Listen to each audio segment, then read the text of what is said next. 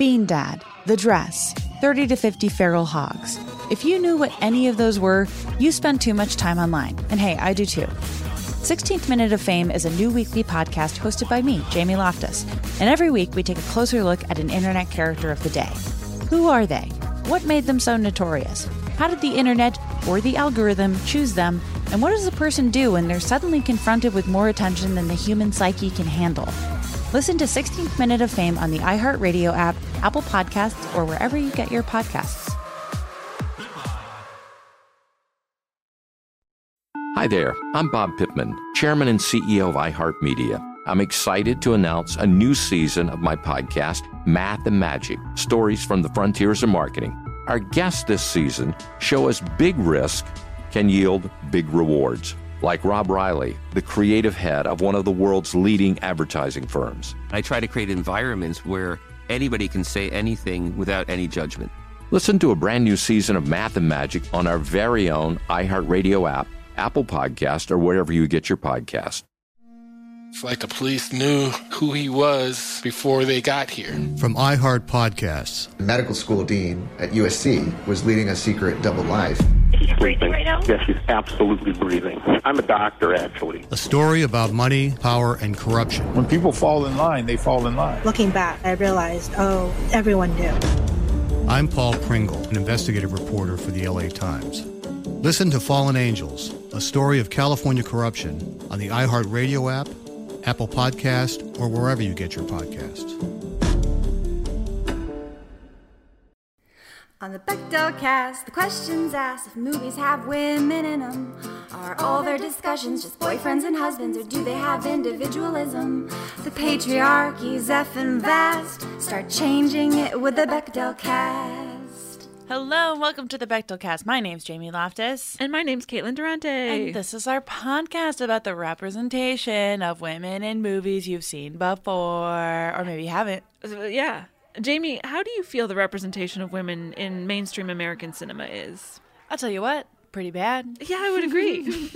Don't care for it.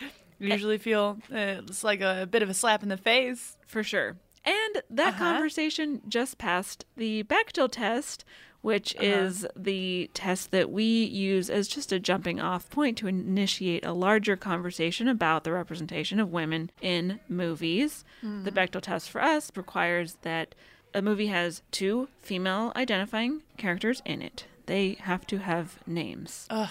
Already, why bother? Those characters have to speak to each other.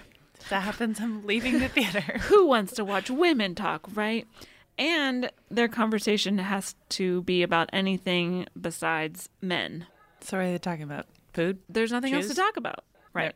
So, Uh, here, here. Let's let's beta test the test really quick. I'd love to. Okay, Caitlin, Hey, Jamie. you play any sports? I do play soccer. Whoa, I played soccer when I was four, but then I got kicked off of a youth team, which isn't supposed to be allowed to happen to four year olds. Right. But I, What did you do to get kicked off the team? quote, refused to participate, unquote. I see. and quote picked flowers and quote threw them at the opposing team, which I would argue was probably helpful to my team, and they should have let me stay. I think But that is Poor sport. right, maybe some poor sportsmanship. Yeah. Oh, you uh, said man, so oh, it doesn't count. Well, we'll do better next time. Sorry, we're just dumb women. All right, shall we introduce our guest? yes, yes, please. She's a comedian and she's a writer for the Jim Jefferies show. Subhah Agarwal. Hey. Hey. Welcome. Thanks for having me. Thanks for being here. So, we're talking about Bend It Like Beckham. Tell us about your history with this movie, your relationship to it. When did you first see it? I oh, I think I I was young. I don't remember exactly when, but um it was very relatable.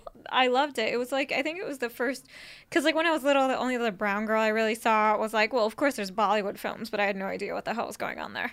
and then there was Princess Jasmine and when I was super little, I thought I was a princess cuz I saw Jasmine and my mm-hmm. dad would call me princess. Mm-hmm. And then mm-hmm. all of our white school teachers called my house and were like, "Is your daughter really a princess?" And my dad was like, "No." Soup's embarrassing. That's adorable, though. That's great. I was like, that's the only other You could have just know. leaned Yeah. into it. Be like, he just doesn't want people to know. Um, That's great. they're trying to murder me because I'm going to inherit the throne. No, um, I think we were merchants. Was our caste? I don't know, but like, so yeah, I saw Bend It like Beckham. I absolutely adored it because it kind of became my life story with the whole entire double life thing with me and stand up, where Yes. it's like um, my parents took me to my first ever open mic, and then they forbade me from doing comedy, and then I would Oh. sneak out and say I was going to parties and like go out and do shows and stuff. So it was very They Bend It like Beckham. They were cool with parties, but not. Well, you have to understand who my friends were. Oh, okay. Okay. I was such a loser. This is completely true. I got into comedy because I thought it would teach me how to talk to people. Oh, I'm a monster. it worked. No, Just even weirder. Just wrong direction. yeah, I think I've gotten way socially worse since I started doing stand up. hey, now I talk, but everything I say is inappropriate. Perfect. Mm. Just- Yeah. But um, I mean, it's more complicated than that. But so my friends, this is true. I was so awkward and so nerdy that the people who took me into their friend circle was this Korean church youth group mm-hmm. at my school. Yeah. because they saw me and it was like adopting a stray They dog. and they adopted like, you? yeah, they took me into their group and they like let me come to their like youth group Friday. So it's like, yeah, we would go real crazy. We would do karaoke and like go to a hay patch. You were their project. you were their project. So those That's were the sweet. parties that you told your parents you were going to, and instead you were going out and doing stand up. Stand-up. Okay. Wow. That is really bend it like Beckham. Except I think I like that better than the movie. Jamie, when did you first see the movie? I'm pretty sure I first saw this movie. I definitely didn't see it when it first came out. I would have been too young to see it, but I saw it at some point in high school. Um, I think that a bunch of my friends and I watched it.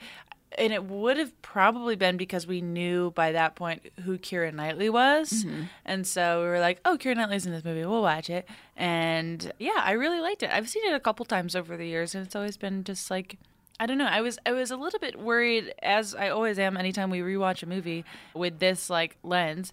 I was a little bit worried going into it because I didn't remember all the details quite. And usually when that happens, it means that I'm about to not love the movie anymore. It's gonna make me very upset. Yeah. But uh, this movie held up for me. I thought it, I I really it's oh, it just warms my heart to be like it. movie still bangs. It's great. Right. It's, it's very rare that we revisit a movie after having been doing this podcast for a while and are able to still enjoy a movie. so Yeah, without without like that weird feeling of like, but asterisk asterisk, you know. Right. Yeah. So it came out in 2002. I think I saw it shortly after it came out. I would have been in high school at the time, and I was really at the top of my soccer career in that moment. I was a captain of my soccer team. Brag. I was. I know. I know. I was a left forward. I was scoring goals all the time. What does what does left forward mean? Is that just I played an offensive position. so like upstage? put it in put it in drama. They're closer Put to the drama half club. line. I would. Oh, okay, okay. So like I would enter the field, stage left, uh, field field left, and um, Mm-hmm. Hit and your mark. I would hit my mark, and yeah. So I'm a huge soccer fan, and so I kind of just automatically liked this movie because it was about women playing soccer. Mm-hmm. It was around a time in my life where I was like really gung ho about soccer. And I, you could argue that I still am, because right after this, I'm going to play soccer in Pasadena. So um, yeah. yeah, yeah. So um, I really enjoyed this movie at the time, and then would watch it here and there. I haven't seen it that many times. I loved soccer too. I wanted Did to you be. play? I tried. really. I wanted to be a professional soccer player, but my health and my genetics got in the way. And it's like, so sorry. Did you think you were going to do soccer? You're going to do math. I'm sorry about that. You're physically suited to math. Your bones are shaped for this wheel, wheel, and desk. That is what your bones are shaped for. I mean, make no mistake, I'm not good at soccer. I've been playing for uh, over 25 years, so I should be much better than I am, and I'm literally still very bad at Well, it. my problem was I was fat when I was little, and then when you're fat and they don't know what they're doing, they just make you the goalie. They're like, "Well, she doesn't move," and I would get so mad that they would put me in goalie because I knew it's like I'm like, "This is because I'm fat," and then like I stopped. I refused to play goalie, and I started playing these positions. But by the time like my school was very competitive, so it was like really hard to get uh, on the team. Yeah. And I started working out and I jogged and I lost all this weight.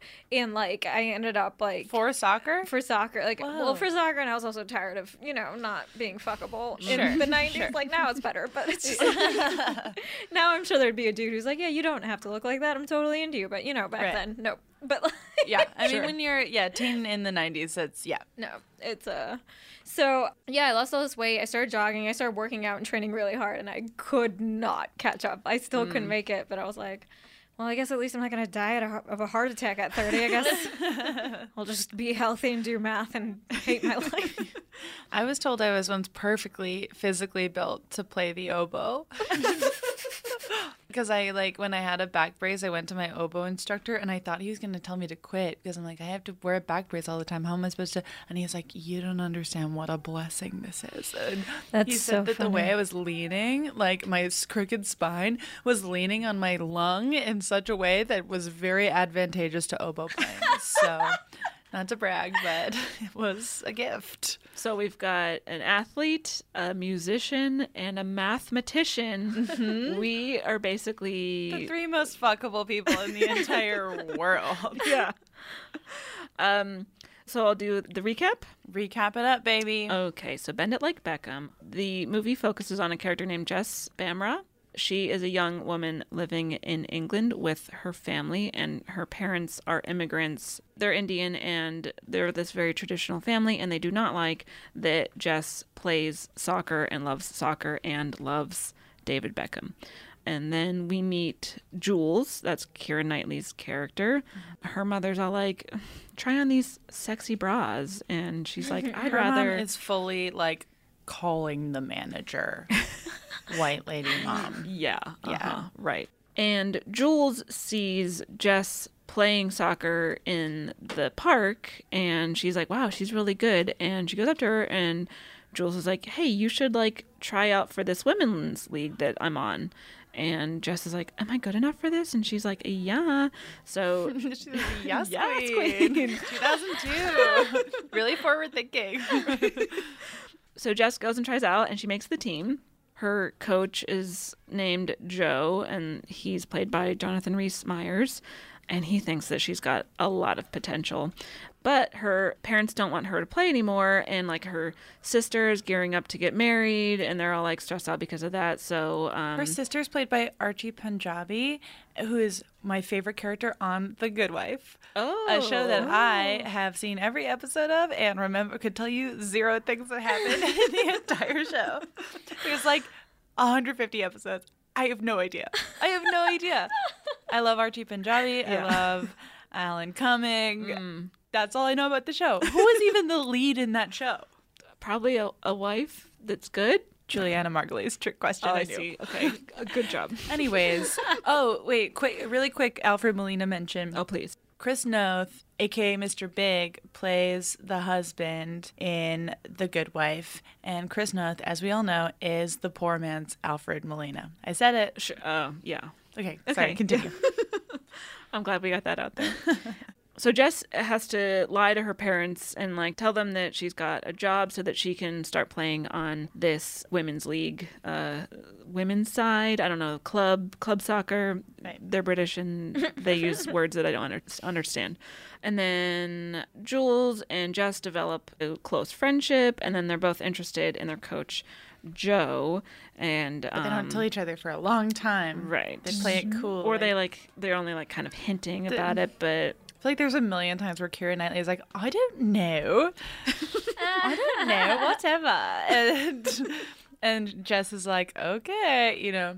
Jess plays it way cooler than Keira Knightley. Keira Knightley's spazzing out. Oh, sure. Anyways. Yeah. I've never played it cool. Not once. It's really Imagine hard. being chill for even a second. oh, I can't relate. So different things happen. Like there's a moment where like Jess and Jules are like kind of laughing and hugging, and like a family friend drives by, and they think that Jess is kissing someone. So like they tell her family, and then the wedding gets called off because that's very frowned upon in the community. Jess has to like sneak off to Germany to play a game and she has her like sister cover for her but like all this stuff gets revealed that she has been playing and her parents like forbid her from continuing to play but then she just keeps at it. She keeps lying. Uh, she She's committed to lying. yeah. She and Joe almost kiss for a moment, and then like Jess walks in on them, and then that creates some tension between them. Finally, her parents, I think they find out about the Germany trip, and they like forbid her from ever playing soccer again. It gets kind of convoluted because that happens a bunch of different times where it's like I think that the big plot points go like they think she's gay, they catch her playing soccer. They think she's gay, they catch her playing soccer. They think she's gay, they let her play soccer. Mm-hmm. The movie's over. But it is kind of like the same two conflicts that keep sort of manifesting in different ways. Right. Yeah, yeah, yeah. So by the end, there is this like big tournament game that there's like an American scout going to be at who has his eye on both Jess and Jules, but that's the same day of Jess's sister's wedding, which gets Also, Jess and Jules are fighting. They're fighting over this man. Over the God, and we'll get there because I'm like, should he be dating any of No. these No. girls? Doesn't seem like he should. right. But the movie does not acknowledge that. What the characters do, It they keep of does, saying, yeah. yeah, like he's off limits, but then they go for it anyway. But then he's like, JK, I'm not. Like, they're, the reasons I thought he was off limits and the reasons they thought he was off limits were different reasons. I thought it was an age thing, but he's just like, oh, no, I'm your coach. Yeah.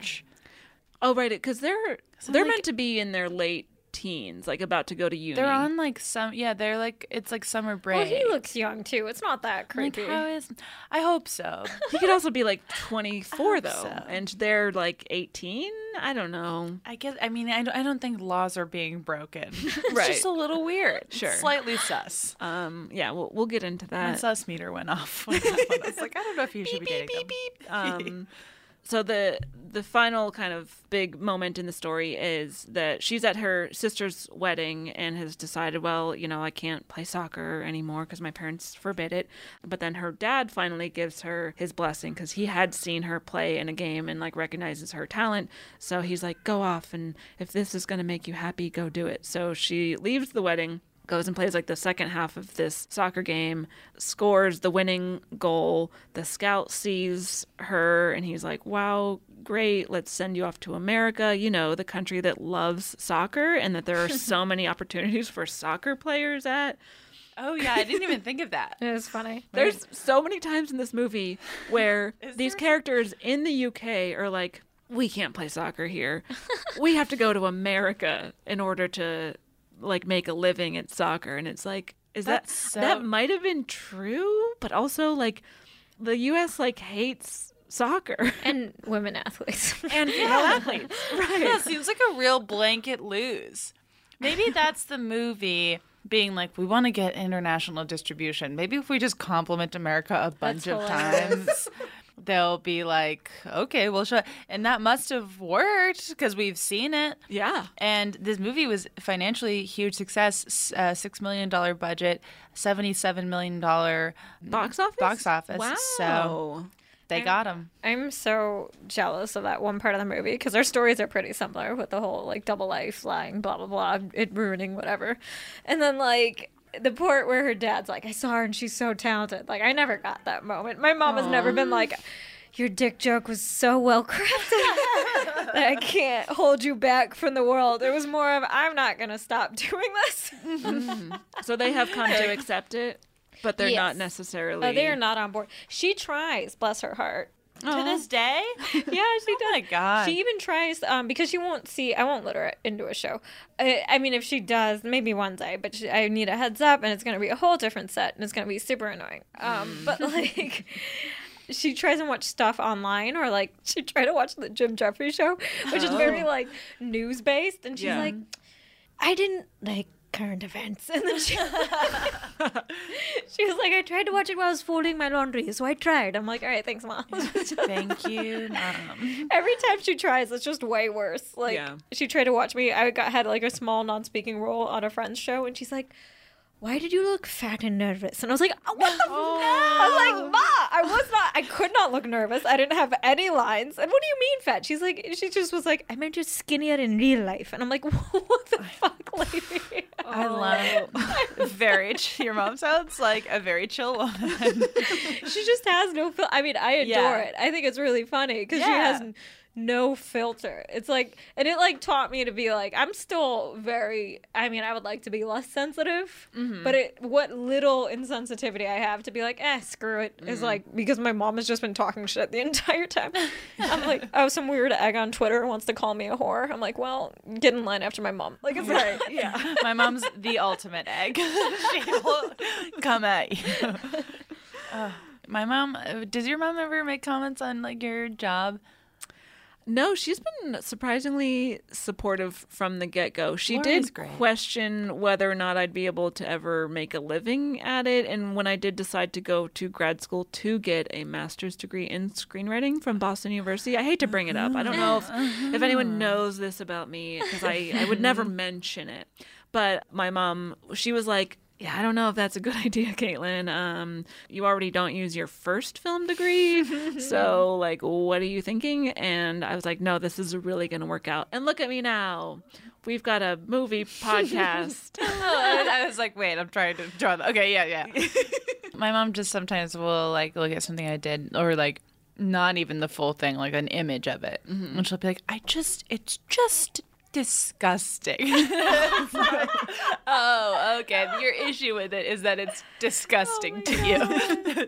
and she's like, it's good and I'm glad people, but I find it disgusting. That's like, so funny. Cool, cool. Gotta love our moms. I love I love an unfiltered mom. Yeah. Um, okay, so the very end of the story is uh, so she leaves the wedding to go play soccer. Uh, she gets recognized as being a very talented player, goes off to the U.S. to play soccer in this you know wonderful haven that is this country that loves the sport of soccer and loves female athletes. But not before a weird last minute airport kiss. There's an airport kiss, and her parents like finally she like gives this speech, and then her dad kind of is like, yeah, like we should let her be happy and do what she wants, and then she's like, great. "Yeah, I want to. This is like what's gonna make me happy. So please let me make this choice." And her family comes around, and then like she and, and Jules make up, and they go off to play soccer together, uh, but not before there's a hetero kiss, and mm. then that's pretty much the end of the movie. Let's uh, take a quick break, and then we will be right back.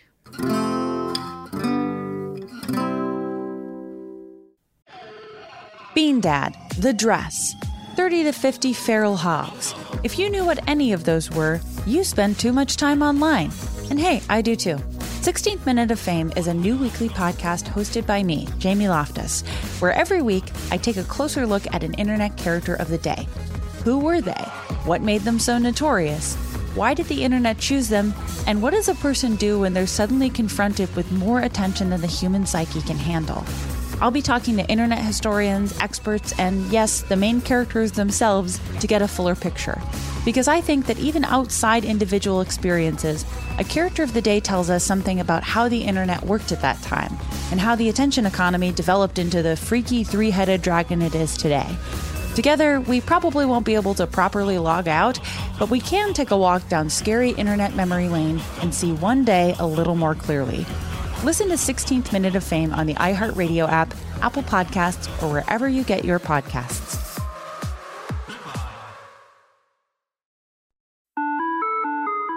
Hi there, I'm Bob Pittman, Chairman and CEO of iHeartMedia. I'm excited to announce a new season of my podcast, Math and Magic Stories from the Frontiers of Marketing. Our guests this season remind us to embrace change and fearlessly look toward the future. Like Andrew Jarecki, award winning filmmaker and creator of Moviefone. The studios didn't really control the theaters, the theaters didn't control the studios. And I thought, well, there's a window in here where I could make things easier for the consumer and also make something that would be very useful for the industry. Or Kellyn Kenny, Chief Marketing and Growth Officer at AT&T who installed fiber in customers' houses rather than leading from afar. It is so crucial that you spend time with the customers. That is the best lesson. In these exciting times, we're looking to the math, the strategy and analytics, and the magic, the creative spark more than ever. Listen to a brand new season of Math and Magic on our very own iHeartRadio app, Apple Podcast, or wherever you get your podcast. Something that makes me crazy is when people say, Well, I had this career before, but it was a waste. And that's where the perspective shift comes that it's not a waste, that everything you've done has built you to where you are now. This is She Pivots, the podcast where we explore the inspiring pivots women have made and dig deeper into the personal reasons behind them. Join me, Emily Tisch Sussman, every Wednesday on She Pivots as I sit down with inspiring women like Misty Copeland, Brooke Shields, Vanessa Hudgens, and so many more. We dive into how these women made their pivot and their mindset shifts that happened as a result. It's a podcast about women, their stories, and how their pivot became their success. Listen to She Pivots on the iHeartRadio app, Apple Podcasts, or wherever you get your podcasts. And we're back. Sorry, I had to go score some goals. Goal. Soccer. Yeah. you can only get one point in soccer, right? At a time? At a time. Yes. Okay. Right. I didn't mean total. yeah. One goal It's equals like one point. Quidditch, right? There is a quaffle, there is a snitch, there are some bludgers, and yeah. I'm exhausted. I don't want to like go right to the end, but the logic of the airport kiss scene, it's so clearly like to that I'm just like, oh, they got a note. Like they got a note that they're like, we gotta we gotta see a, a, a kiss by the end of the movie. But the logic of that scene is so weird because I feel like based on everything we know about Jess's family in this entire movie, they would not be like, oh yeah, definitely make out with this guy at the airport. But the guy enters behind the family, and we're to believe the family just doesn't turn around. Right. Because this whole scene takes place behind both families, Jess's family and Jules's family, and in front of Jules, where, you know, she and Jess made up, but the reason they were fighting was this guy, and I'm like, it's pretty, like, was like, Jess, that's a move to just be like, remember this guy who didn't want to fuck you? Pew! Like, I was like that, and then and then I don't know. I was just like, the logic of that scene was wild. It feels very was like, tacked on and like it wasn't given that much thought. Yeah. Yeah, where they're just like, oh well, just uh, everyone who isn't in directly involved in the kiss, avert your eyes as if this is something that would happen. They're- It's very weird. Uh, so the first thing I would just want to mention about this movie is that it is a movie about an Indian woman directed by an Indian woman. Get out. Yeah. I didn't know that. Uh huh. Her name, and I, I'm afraid I'm going to mispronounce it, but it's um, Gurinder Chadha. She also co-wrote it with another Indian woman and her husband. I don't know if they were married at the time, but yeah. So it's those people involved. It's also several of the producers are Indian, and um, like the cinematographer is an Asian man. So it's like, uh, yeah, we so rarely come across this because oftentimes if there's a movie that does tell the story of a person who is marginalized it's a Scarlett story Johansson plays the lead. Scarlett Johansson plays the lead, and it was directed and produced and written by exclusively straight cis white men. And the best friend is played by Emma Stone, another person who just simply doesn't know. Exactly. I think that has a lot. The fact that this movie holds up well, and that's not to say that this movie is perfect, that it doesn't mishandle some things here and there, uh, which we'll get into, but. I think the fact that it holds up as well as it does and handles the issues that this movie brings up because it was made by someone who shares the experience of the character. So, um, She directed a lot of films I, I like. Uh, I just said films like I'm fucking a genius. Okay, she's directed Bend It Like Beckham, Bride and Prejudice, and Angus Thongs and Perfect Snogging. Oh, which is a book series and a movie I really liked. Yeah, well, we talked about it on the Sisterhood of the Traveling Pants episode, yeah, if you recall. snogging. snogging. Um, so there you go. So just keep that in mind because this is a movie that like explores a lot of different things in terms of like a woman of color coming from a family of immigrants having to deal with racism, having to deal with sexism because she's existing mostly in like a straight male white space. there's different things where she's self conscious about her body and different things where her family, you know, has a very specific idea of what she should and should not be doing, a very specific idea of who she should and should not be romantically involved with. Mm-hmm. So she's dealing with all of these things and she, you know, finds herself at the intersection of being a woman, being a person of color, being a female athlete, and just the idea of like femininity and masculinity and like how people perceive that to relate to sexual identity and like different things like that. So this movie like tackles a lot of really interesting things. But it's so funny and, and it's so, funny. Like and, it just yeah. when you I was like, whoa, it really does tackle all that stuff, but it's so fun to watch. It doesn't feel I don't know. For me, it doesn't no beat point- you over the head with it. Yeah, it's You not just like kinda heavy it. Yeah. It's cool. And and also just oh god, it watching Jess have to deal with so many things. It's, uh, when, when you're just like, she's a good kid. she's a good kid. She's Yeah. just trying to pursue an extracurricular. Just leave her alone. Right. So, yeah, her sort of history is that she has played soccer in a park, mostly with men. I think all of them are Indian men, if I'm not I'm mistaken. pretty sure. Yeah. They have like a friendly rapport, but they also like will make sexist comments to her a lot where, you know, they talk about like her hitting the ball, like the soccer ball with her chest and like how like how can you do that when you've got Doesn't it boobs? hurt? Yeah. You're just like, And then like later Yes, uh, but you do it anyway. right. Yeah. because we're better than you. because women have a higher threshold for pain. Later in the story, it's revealed that she has like a burn scar on her leg, which she is ashamed about. And we realize that probably one of the reasons she's ashamed about this is because her mother makes her feel shame about it because she's like like how can you be showing your legs in front of all these men? Like you should mm-hmm. cover that up. And then like the guys who she plays soccer with are like oh my god that's disgusting. Like oh god. And every time she's confronted with anything like that, like any sort of sexism, she challenges it, which is a really nice thing to see. Because usually in movies, a character will say a really horribly sexist thing and no one's even aware that it was sexist. So the characters just barrel through and it goes unchallenged. Yeah.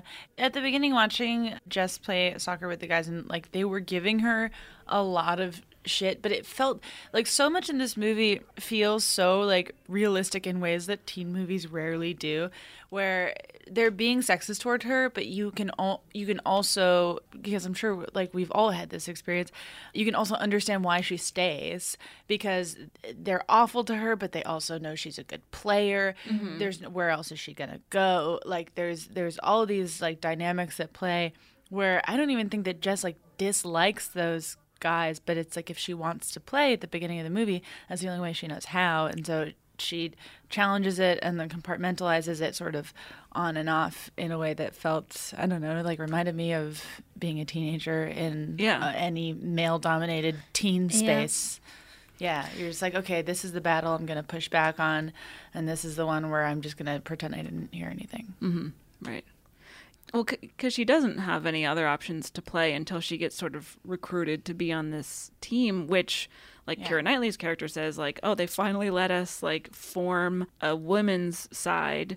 And it sounds like Keira Knightley, I think Jules, I think says, or maybe Joe says this, that it was like Jules was the one who was really, really pushing for yeah, it. because he was playing for the men's club and she was hanging around. Right. And so she just, I like to imagine her like lingering around and then waiting for one of the men to get injured and be like, you're our coach now.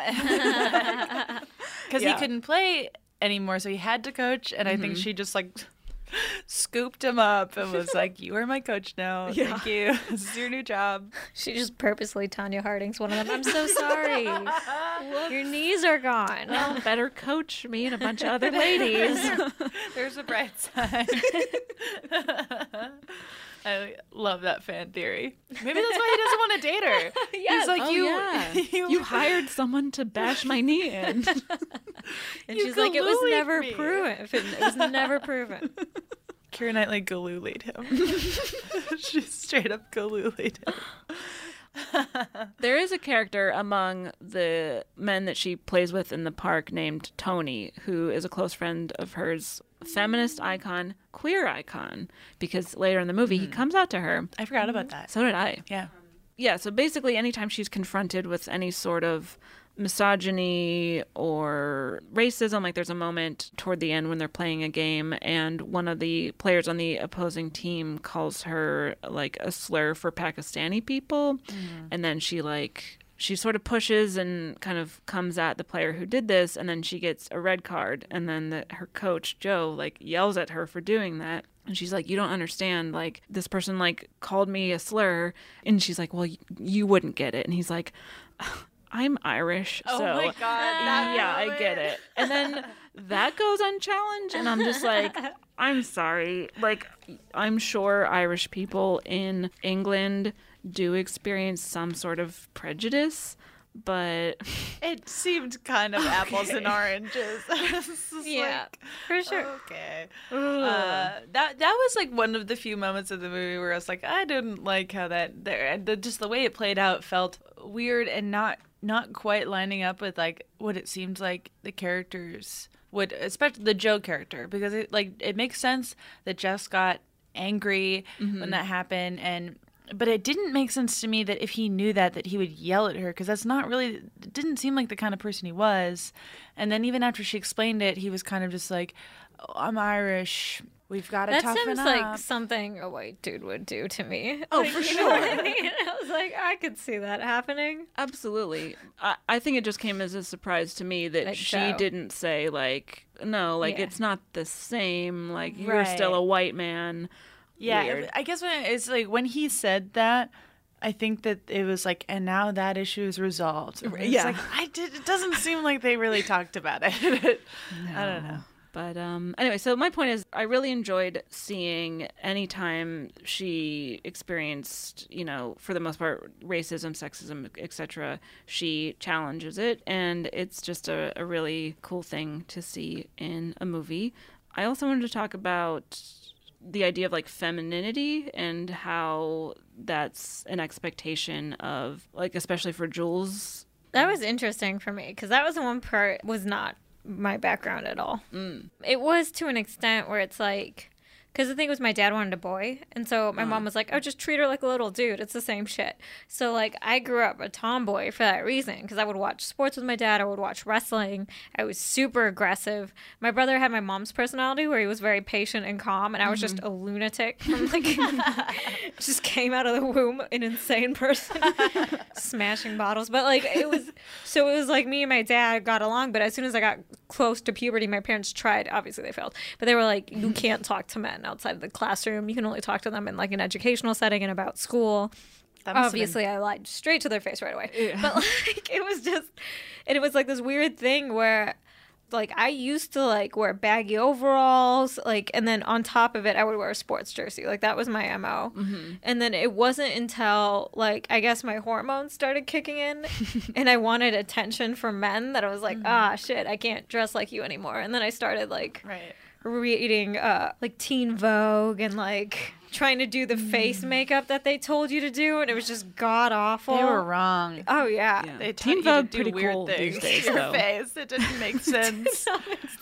God, I used to. I still have like just like all these memories of like a specific issue of Teen Vogue where it like would tell you what shape your body was, and it was like three of like the same shape, and then it was like garbage, like a pile of garbage at the end. And you're like, oh, okay, well that's me. There I am, feeling seen. But hey, you play the oboe so well. it's true. I should I should have asked my oboe instructor for body image advice. It's like, no, you and your crushed lung are dope. You're great.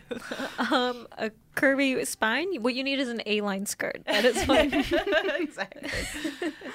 But no, so in like in the first scene that we meet Jules in, like her mother is taking her bra shopping and she keeps saying like, "Oh, these bras will, you know, boost your cleavage." And like and then Jules has no interest in presenting as feminine or like, you know, wearing quote unquote girly things or like lacy bras or anything like that. So she goes over to the the sports bra section and this sort of sets up an ongoing struggle between her and her mother throughout the movie where her mom you know wants her to be more feminine wants her to be girlier doesn't like that she plays soccer foot, football um, but she doesn't like forbid Jules from playing it like Jess's parents do. Um, but she's just like, oh, you know, if you just like dress differently, you know, boys would like you. And Jules, meanwhile, is just like, I don't care about that. Like, I'm going to wear what I want to wear. I don't feel the need to present as super, super feminine in like the clothes I wear and like my hairstyle and things like that. And it seems like part of the reason uh, Jules's mom puts up with it is because Jules's dad feels so differently where mm-hmm. like Jules's dad is very supportive of Jules playing soccer. I think partially because he really likes soccer, so he's like, "Oh yeah, this works out. There's a common interest." Mm-hmm. And that's it seems like part of the reason why Jules gets to continue playing in a way that Jess doesn't, because Jess doesn't really have a parental ally until the very end. Mm-hmm. I'm wondering how you both felt about this, but I felt like the way that Jules's mom forced femininity and and I think kind of a very stereotypically hetero form of femininity fed right into like the way that this movie deals with like queer panic mm. because Jules's mom it comes up with her I feel like a lo- almost more so than any other character and it comes up with a lot of people yeah. yeah. There's a moment at the climax of the movie where Jules's mom gets so upset thinking that Jess and Jules are queer and they're together that she crashes a wedding, mm-hmm. which is like that's bananas. There's the moment where she hears uh, Jess and Jules arguing, and the way this scene is presented, I'm like, uh, is they're actually arguing about a boy, mm-hmm. so it's okay. And I like don't love how that's presented, but they're actually arguing over Joe, but there's a lot of like mishearing mishaps in this movie. And Jules's mm-hmm. mom thinks they're arguing about their relationship. She goes downstairs and bursts into tears. Yeah. Uh, and is like freaking out uh, with Jules's dad. That scene I thought was a little bit better. The climactic wedding crasher queer panic scene seemed a little bit out of nowhere because Jules's mom, in kind of like two thirds through the movie, is like, actually, I like soccer and I want to understand it and I respect your choices, but then freaks out again. But right. So that was a little weird, but mm. but the first time she significantly panics, thinking that Jules is queer, um, she at least contextualizes it and explains part of the reason why she's so nervous, and she cites George Michael, and how George Michael was treated in the media for being gay, and she worries that. And it's a silly example, but the way she explains it does make sense in like panicked mom logic of like, I've seen someone who I like, George Michael, be abused in the media for being gay. And what if that happens to my kid? Mm-hmm. And that sort of when she said it that way, I was like, okay, that is like a really good move by this movie to contextualize the panic a little bit. She's still wrong, but right. at least we understand a little bit better why. I also got the sense though that that was only part of her reasoning for being so upset by it, which we that... learn later when she yells, "Get your lesbian feet out of my shoes!" right. like there's still certainly some like homophobia there, and it might not be the worst yeah. case we've ever seen, but like she, regardless, she is very upset by her thinking that she might have a daughter who is a lesbian. Yeah, she's, and I think she would be upset about that you know today like even if you know like Society gay people were totally accepted it yeah she still has her own hangups because get your lesbian feet out of my shoes yeah. like you're like okay so well she's also she's problematic in other ways because she does a few microaggressions toward Jess where like whenever yeah. she first meets Jess when they're in like Jules's room she learns her name and she's like, "Oh, Jess, is that Indian?" Basically saying like, "That doesn't sound like an Indian name. Like, what what? I don't understand." And then she says something like, I hope you teach my daughter a bit about your culture, uh, you know, to respect your elders. And then she says, Oh, you're a lucky girl because I expect that your parents are fixing you up with a handsome young doctor soon, aren't they? So just like taking stereotypes that she knows about Indian culture and just assuming that they apply to Jess. And this is an example of a time where like Jess doesn't challenge it, but it makes perfect sense. Why? Like, you don't want to like your friend whose mom you just met, you're not going to like necessarily stand up and be like, um, actually, here's all the things that are problematic about everything you just said. So that like tracked for me, but it, it just like, I mean, this is all to say that I think all the characters in this movie are like characterized very well. They feel like real people. Thought and time was put into developing them. So even though like Jules's mom is problematic in many ways, the movie handles it in such a way where we, the audience, realize what she's saying is problematic. Yeah. Yeah. Where in a lot of movies, th- that care and time isn't bothered with at all. So, I mean, there are people like her, like like Jules' mom, like we've met them, but yeah, it's just I, I find it interesting that each of these characters, problematic though they may be, are still developed in such a way by like the writers that they're used to like demonstrate the biases and the microaggressions and stuff like that a character or a person like Jess would experience. So I thought that was all handled very well. Let's take a quick break. I have to go score some more goals and then we'll be right back.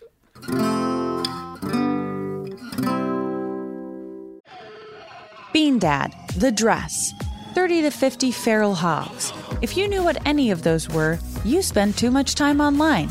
And hey, I do too. 16th Minute of Fame is a new weekly podcast hosted by me, Jamie Loftus, where every week I take a closer look at an internet character of the day. Who were they? What made them so notorious? Why did the internet choose them? And what does a person do when they're suddenly confronted with more attention than the human psyche can handle? I'll be talking to internet historians, experts, and yes, the main characters themselves to get a fuller picture. Because I think that even outside individual experiences, a character of the day tells us something about how the internet worked at that time and how the attention economy developed into the freaky three headed dragon it is today. Together, we probably won't be able to properly log out, but we can take a walk down scary internet memory lane and see one day a little more clearly. Listen to 16th Minute of Fame on the iHeartRadio app, Apple Podcasts, or wherever you get your podcasts.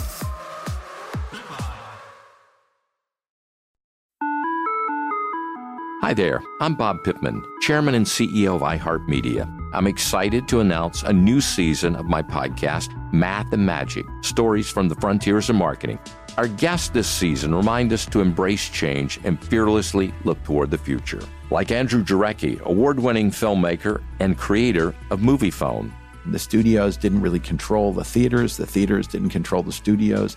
And I thought, well, there's a window in here where I could make things easier for the consumer and also make something that would be very useful for the industry. Or Kellyn Kenny, Chief Marketing and Growth Officer at AT&T, who installed fiber in customers' houses rather than leading from afar.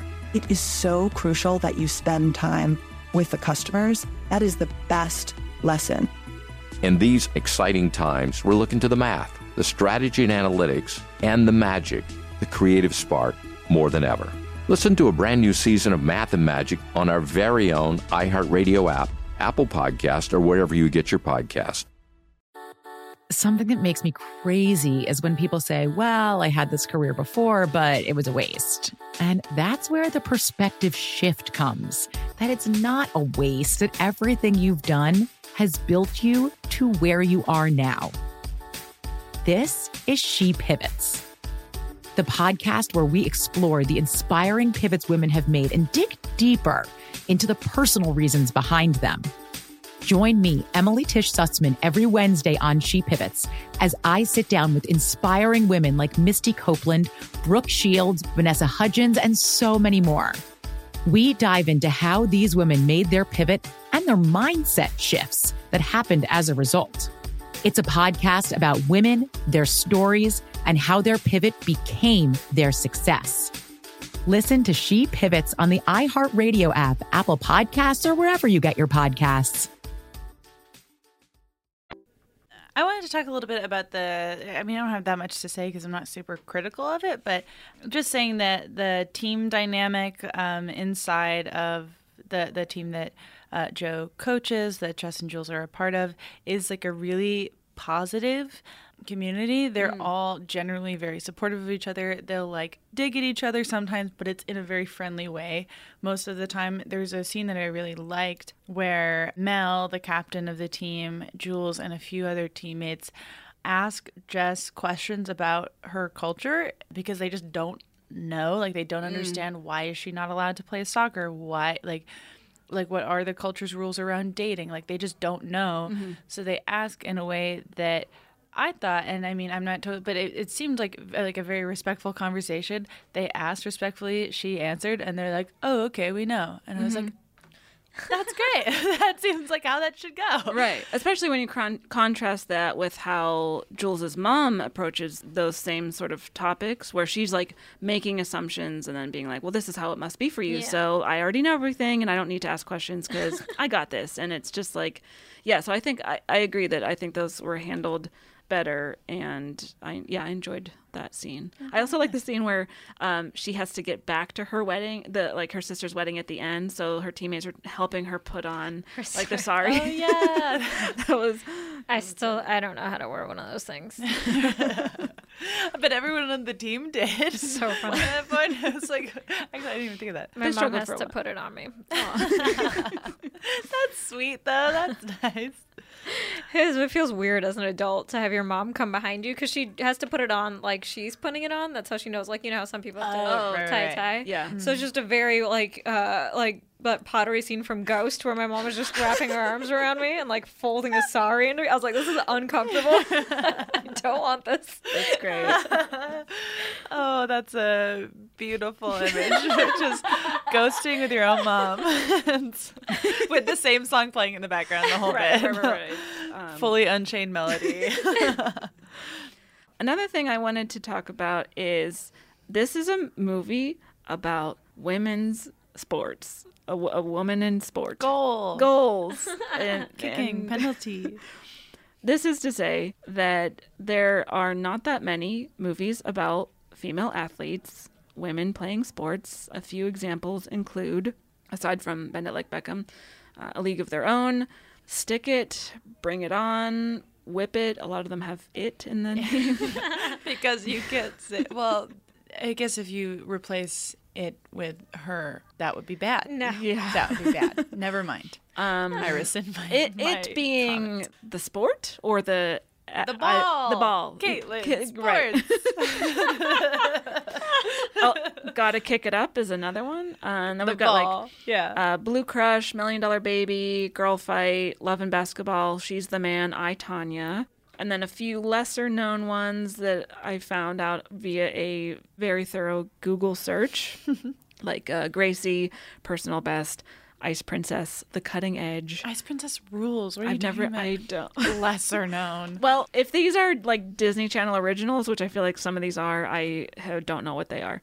Um, Double Team is another one. it's a great one So this is like roughly 20 movies throughout the course of history that are well known enough that they show up in a Google search versus like 8,000 movies about men playing sports. So, I mean, we see this all the time where like biopics 90% of them are about men much fewer are about women um, you know movies about the military almost all of them feature male characters none of them are about women in the military so it's like And that's a media issue where I feel like that the counter argument that I can hear my cousin saying is like, well, people don't watch women's sports as much. But that is like uh, Yeah, snake but eating it's its own tail. Not a Right. game. It's a movie. I'm not. Bend It Like Beckham wasn't just like a filmed soccer match. right.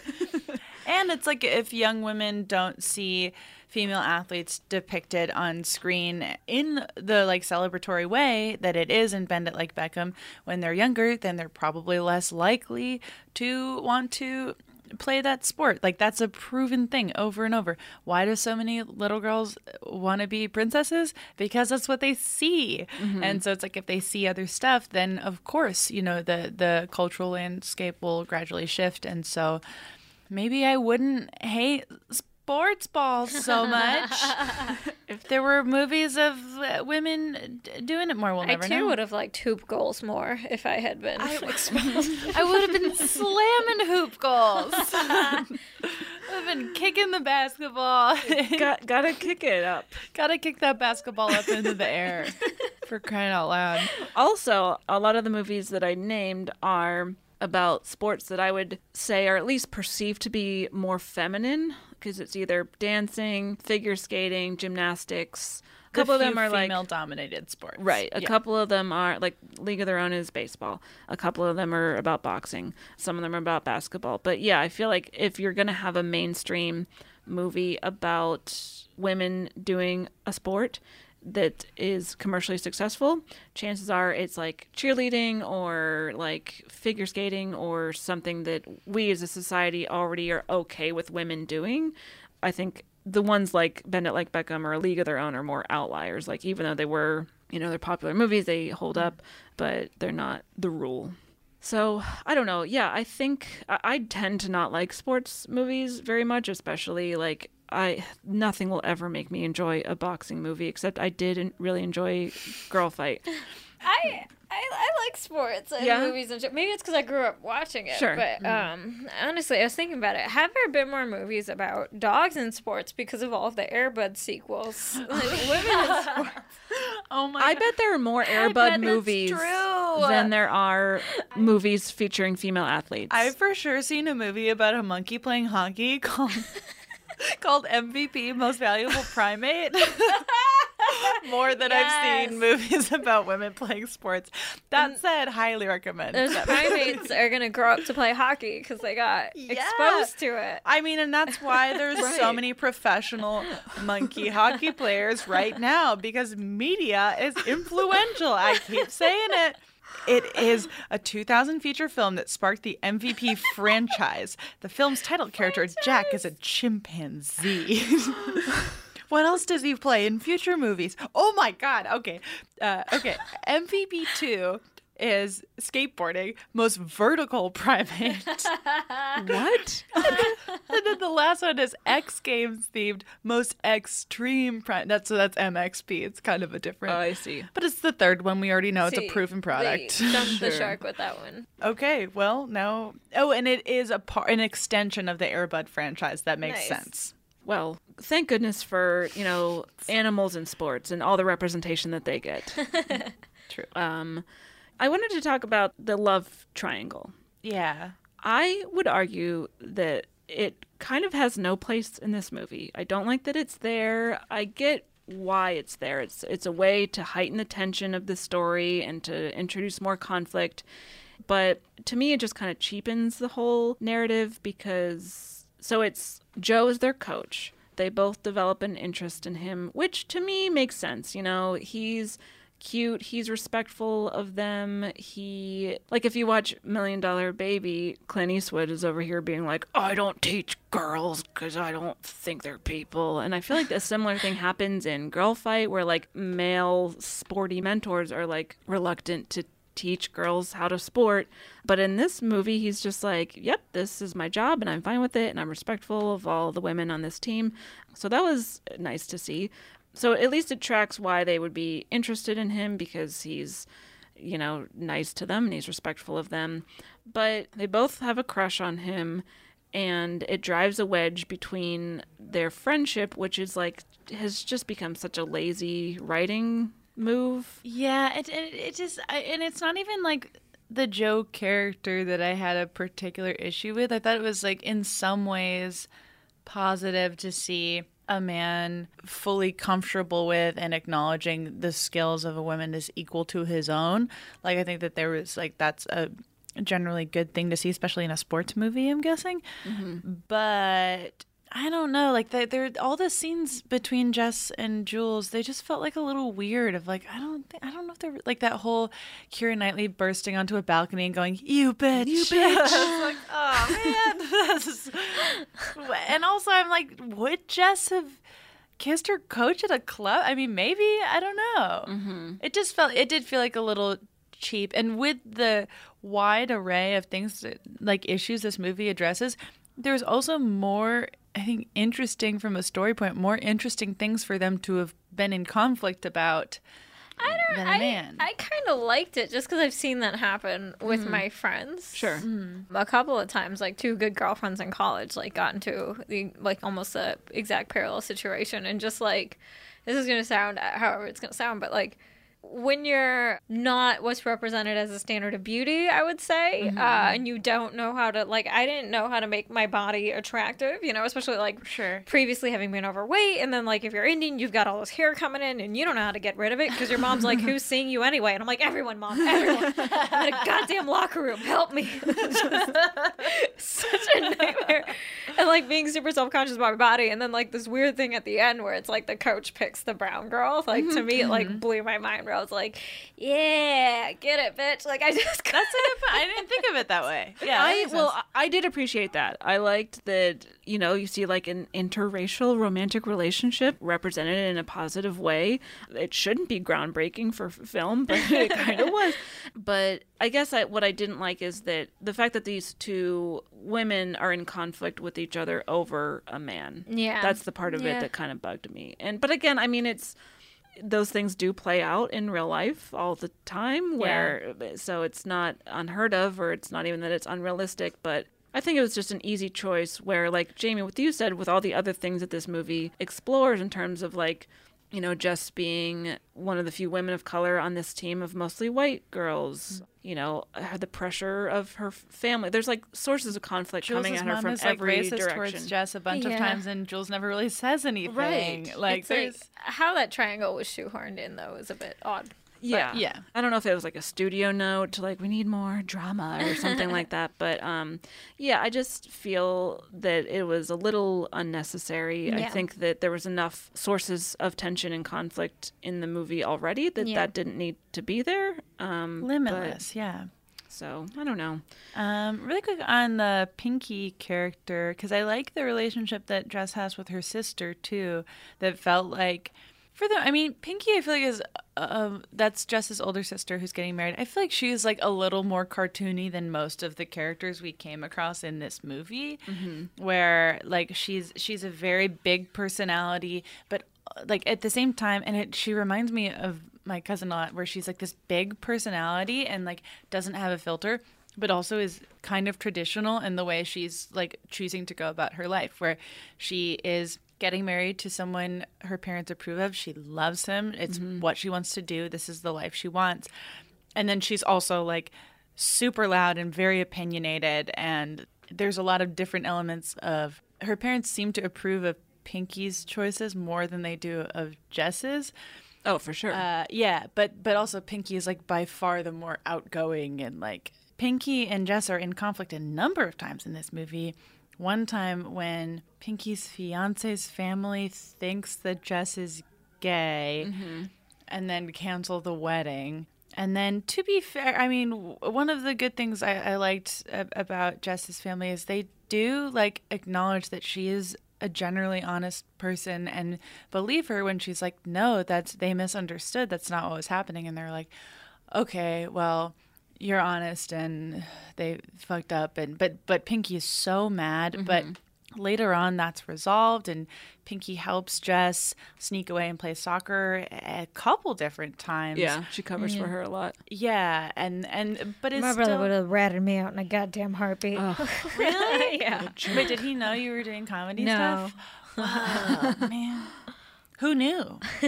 My best friend in high school, and then a couple of you know closer friends in high school. Okay, Yeah. so, but like no one inside the family. Oh no. Wow. Absolutely not. Yeah, so I guess Pinky's not as much of a, a narc as your brother would have been. Because Pinky, I mean, but but she is kind of selectively. She she's like the kind of character that, as long as like what Jess is doing is not in conflict with what she wants, she'll go along with it. Yeah. But if something like if Jess's soccer got in the way of her wedding, which it does, Pinky's like, "No, you're coming to my wedding. Like, what are you talking about?" Mm-hmm. And the whole third act of the movie is like, or like the very end, where Jess goes to the wedding, then the soccer game, then the wedding again, is done. I forgot exactly how that like sequence plays out, but it's Jess basically decides, no, I'm gonna, I'm going with like the duty I feel towards my family. I'm going to the wedding, mm-hmm. and her dad is pushing for that because there's like that whole phone scene where Jess is like, "That's the day of my game," and he's like, "Shh, you Yeah. know, you're going to the wedding." And then Tony is the one who's like, you have to go in soccer and blah, blah, blah. and Jess is like, I can't. And then Jess's dad comes in and he's like, what's going on? And Tony's like, soccer. And, and then Jess's dad is the one who's like, soccer. Right. you know? And, and so her dad is the one who's hiding that Jess is gone from both her sister and her mother until Jess gets back. There is an element of, and it did, again, is like this movie does so well generally that it's like not the biggest deal, but the, if we're getting like nitpicky, Mm-hmm. both Jess's dad and Jules's dad end up for their respective storylines being the good guy of Yes. the family Mhm. which is kind of a trope I feel like comes up. I, I can't think of it, but like there is, you know, like the mothers of both of those families are the stricter ones. They're they're harder on their daughters. They're more critical of them. Mhm. The dads are critical and will back the moms up, but are usually the ones who go behind the Yeah. scenes and are like, "But it's okay. I'm the nice one." Yeah. Right. And that happens with.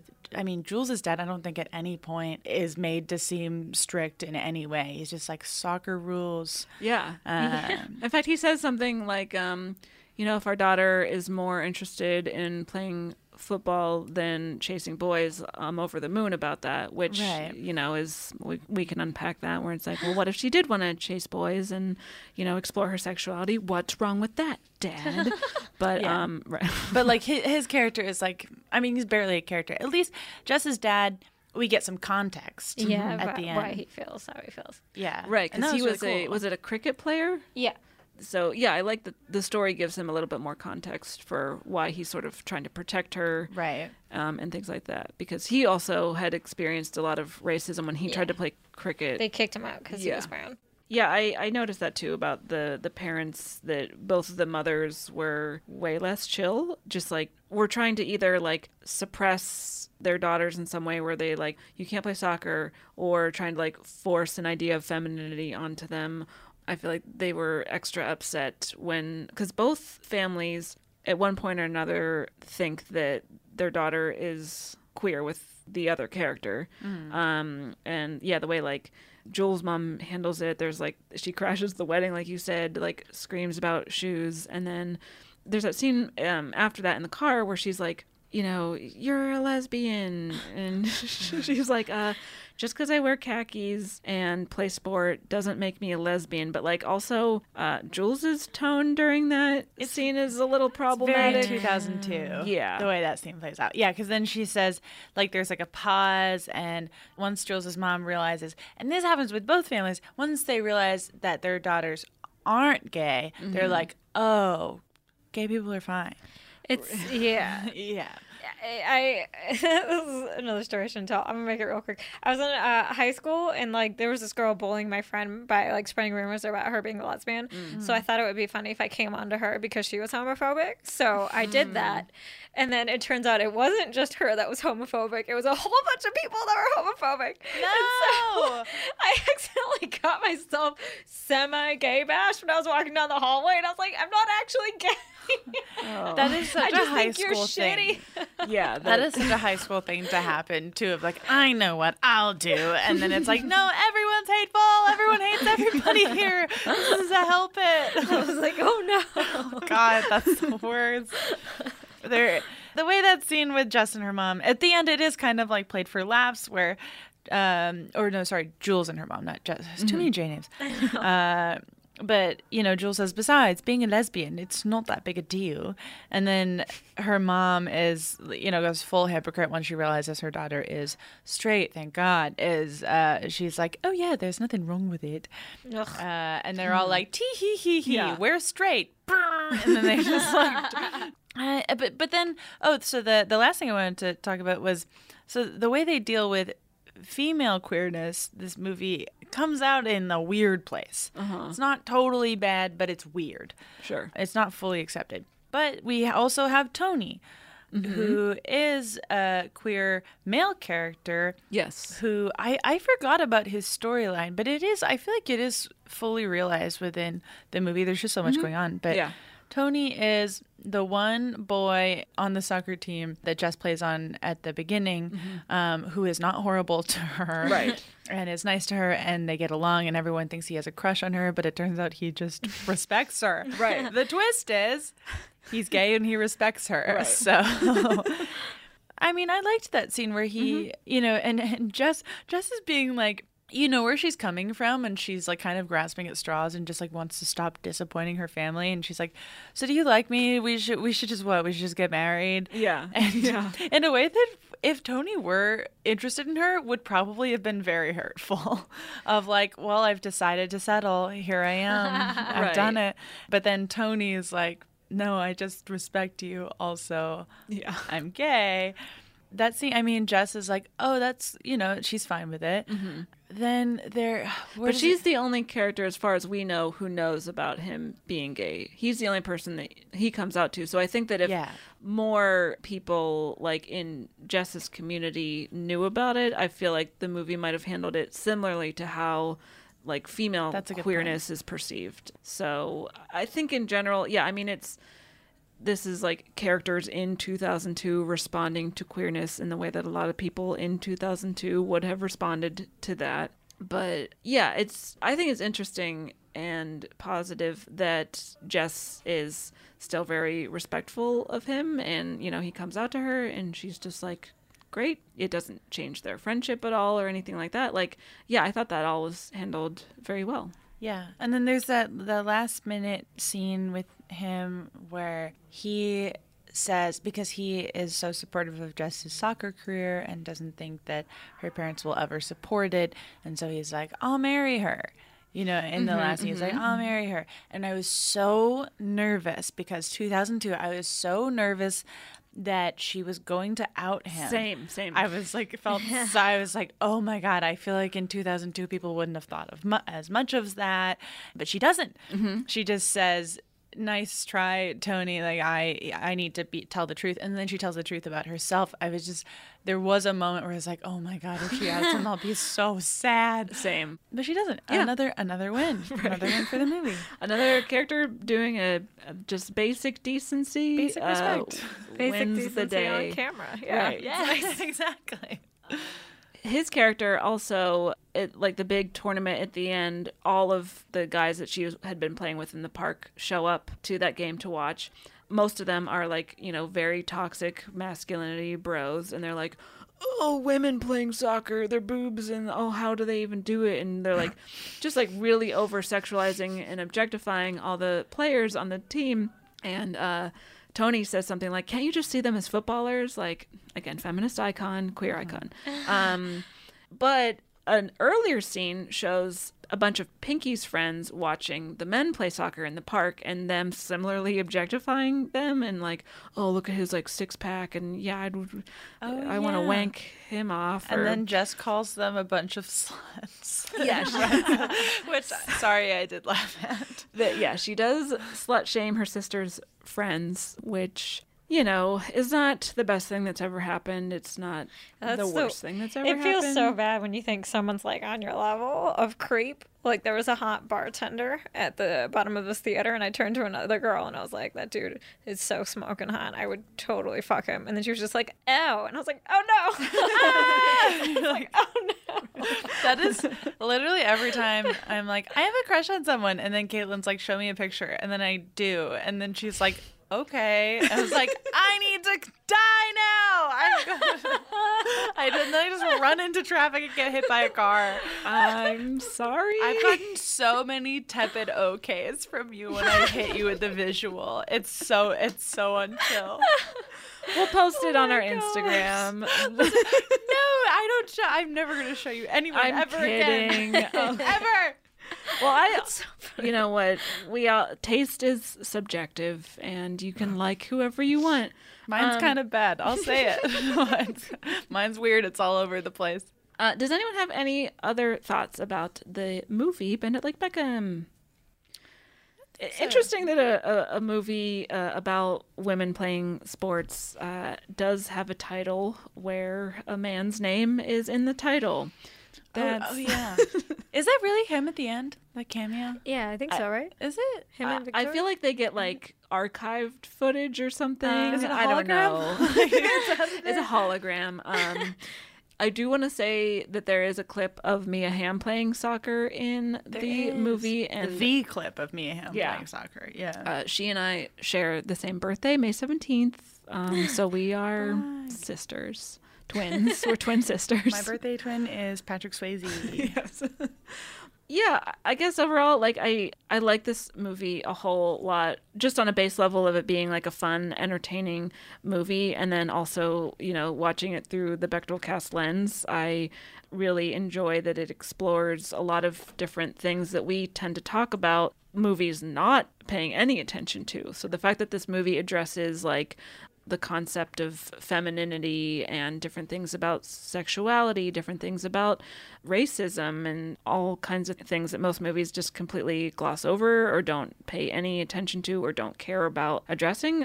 I really like all of that, and I like that it's effectively about a woman who is kind of she's got a struggle where she wants to pay respect to her family and honor them and their wishes but also has the agency to like do her own thing and to she wants to pursue her own goals and make her own choices. Goals, I get go- it. oh. I- but yeah it's just I, I think it's a great movie where you know women are driving the narrative um women are challenging different things women have agency women are kicking ass and kicking balls Ooh, goal!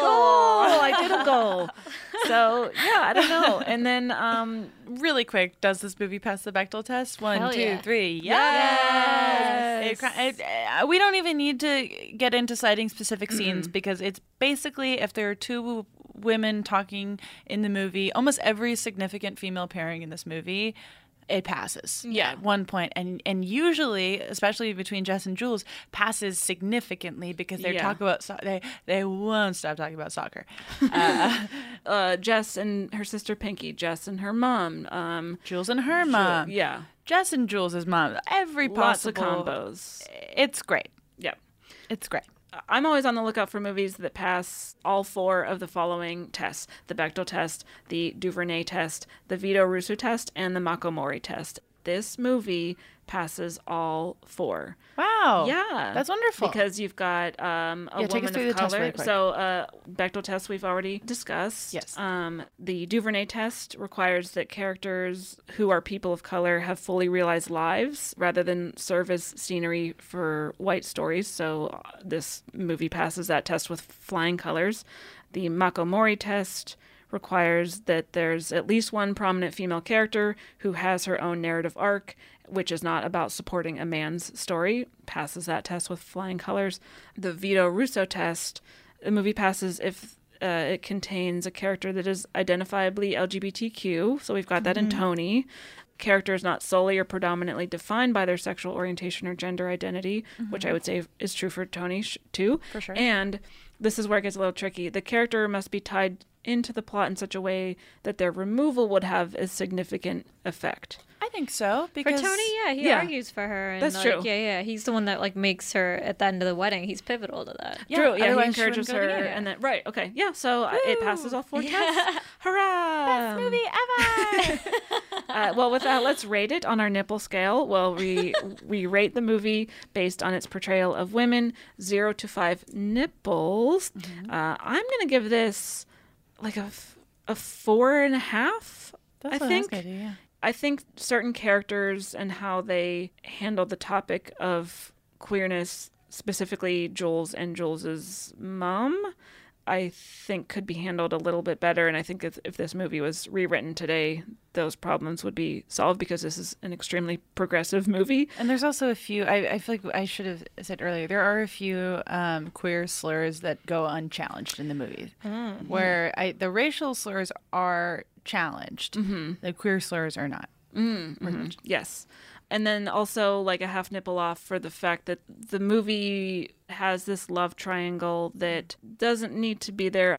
Yeah, I don't know. I feel like it just kind of cheapens it a little bit. But overall, it's really cool to see a movie about a woman of color. We get all the context of her family. Great movie, great characters. Female characters are very well written and well developed. We so rarely see this. The fact that it's written and directed by an Indian woman is amazing. I'm so glad that this movie exists. And if you haven't seen it, check it out ASAP. So, uh, four and a half nipples. I'm going to give two to Jess, one to Jules, one to Pinky, and a half nipple to Tony. Cool. I'm. I'll go with four and a half as well. Let me let me see if I can do this in sports terms. Okay. I'd say this soccer ball fumbles female queerness, uh-huh. but really dunks in every other regard. Wow. Uh-huh. Uh t- Time out. I like this movie. the only penalty would be what I already said was a fumble.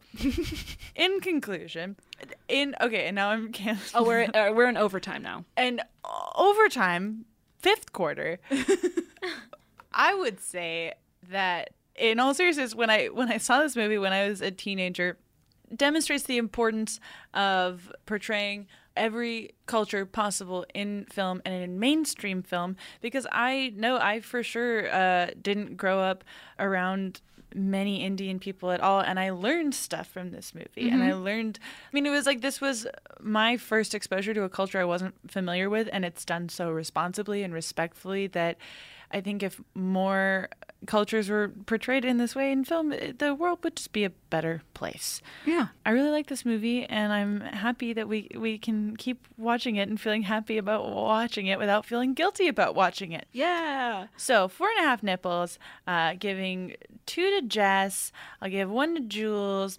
I'll give one to Pinky, and then I'll give one. I'll give my last half one to Jess's mom because I like her a lot. Yeah. I would say, well, I'm going to be biased, so I'm going to give 4.8 nipples. Okay, yeah. Love it. I'm going to give it a handicap for the time period just because this was the first movie where I got to see someone represent what it feels like my story on Mhm, screen. And mhm, it, like, it was everything to me, you know? Like, Yeah, it was just the coolest movie and I loved it, like, top to bottom, you know? Yeah. I also want to see your exact story on screen because it sounds Right. it's like that would be such a fun movie to watch. Great. Who who are you giving your nips to? Um, I'll give uh, two to Jess, one to her mom, one to uh, Karen Knightley. How much does that leave me? So two, and then I have point eight. point eight left. I have point eight left. um, I'll give point eight to Tony. You know, because Yeah. he was like a great character who like feminist icon, queer icon, Mhm. killing it. He's killing it. Give us a Tony spin-off series. Where is it? Yeah. Where is it? Well, Subhah, thank you so much for being here. Thank you for having me. This was so much fun. Yay. Where can people find you online? Do you have anything you'd like to plug? Uh, yeah, sure. They can find me on Twitter at, at Subhah, S U B H A H. And my Instagram, I'm sorry, is at Subhaha. It's S U B H A H A. You had it. to do it to him. You had to. I had to. was a choice that I refused to take back. Um, and um, Saturday at 7 p.m., um, there's a show at the Hollywood Improv. It's the writers of the Jim Jefferies show, so you should come to that. Oh, awesome. Cool. Very nice. Great. You can follow the Bechdel Cast on Twitter, Instagram, Facebook. You can uh, go to our website, bechdelcast.com. You can rate and review us on iTunes. Give us five nips. Give us a goal. Score a bunch of goals on us or for us. I don't know. Or dunk on us. Dunk. No, please don't dunk on us. We're trying so hard. basically give us five stars is what we're saying and um, you can subscribe to our matreon it is five dollars a month and you get two bonus episodes every single month This month uh, we have Incredibles 2 coming out soon. yes So enjoy that. yes please do and uh, otherwise goal Penalty, scoring in overtime. Bye. bye Bean Dad, The Dress, 30 to 50 Feral Hogs. If you knew what any of those were, you spend too much time online. And hey, I do too. 16th Minute of Fame is a new weekly podcast hosted by me, Jamie Loftus. And every week we take a closer look at an internet character of the day. Who are they? What made them so notorious? How did the internet or the algorithm choose them? And what does a person do when they're suddenly confronted with more attention than the human psyche can handle? Listen to 16th Minute of Fame on the iHeartRadio app, Apple Podcasts, or wherever you get your podcasts.